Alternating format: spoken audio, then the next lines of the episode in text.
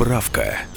Впервые с две тысячи шестнадцатого года в России проиндексируют пенсии для работающих пенсионеров. Перерасчет выплат будет проводиться автоматически, никаких заявлений для этого подавать не потребуется. Сумма в каждом случае будет назначена индивидуально, она зависит от взносов с зарплаты за прошлый год и срока выхода на пенсию. Желающим оформить ипотечные каникулы с августа больше не нужно будет платить государственную пошлину за то, чтобы внести изменения в единый государственный реестр недвижимости. Это предполагает процедура оформления каникул. Правда, экономия будет небольшой. Сейчас эта пошлина составляет двести рублей. В платежках за жилищно-коммунальные услуги появится новая строка. С четвёртого августа в силу вступает закон о добровольном страховании жилья на случай чрезвычайных ситуаций.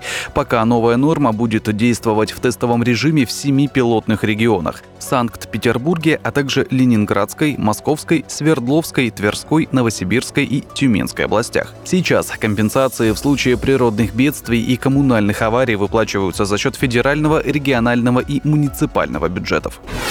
Кроме того, вводится ответственность за так называемое зарплатное рабство – случаи, при которых работодатель отказывается по просьбе сотрудника переводить средства на счета выбранного человеком банка. Сам закон, по которому сотрудники имеют право выбирать, на какой счет им будут начислять заработную плату, действует еще с две тысячи четырнадцатого года, и по нему работодатель в этой ситуации не имеет права отказать сотруднику. Однако до сих пор на законодательном уровне не была прописана ответственность для компаний и предпринимателей, которые это требование не соблюдают.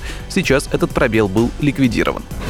Также с шестого августа за создание препятствий для работы медиков будет грозить ответственность. Административным правонарушением будет в том числе считаться отказ пропустить машину скорой помощи, за это устанавливается штраф до пяти тысяч рублей и лишение водительских прав на срок до года. Если в результате помех работе врачей будет нанесен вред здоровью пациента, ответственность станет уголовной. Статья предусматривает до двух лет лишения свободы.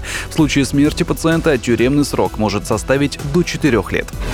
И последние изменения. С девятнадцатого августа в Россию можно будет ввести без фитосанитарных документов до пяти килограммов фруктов или овощей и не более трех букетов цветов.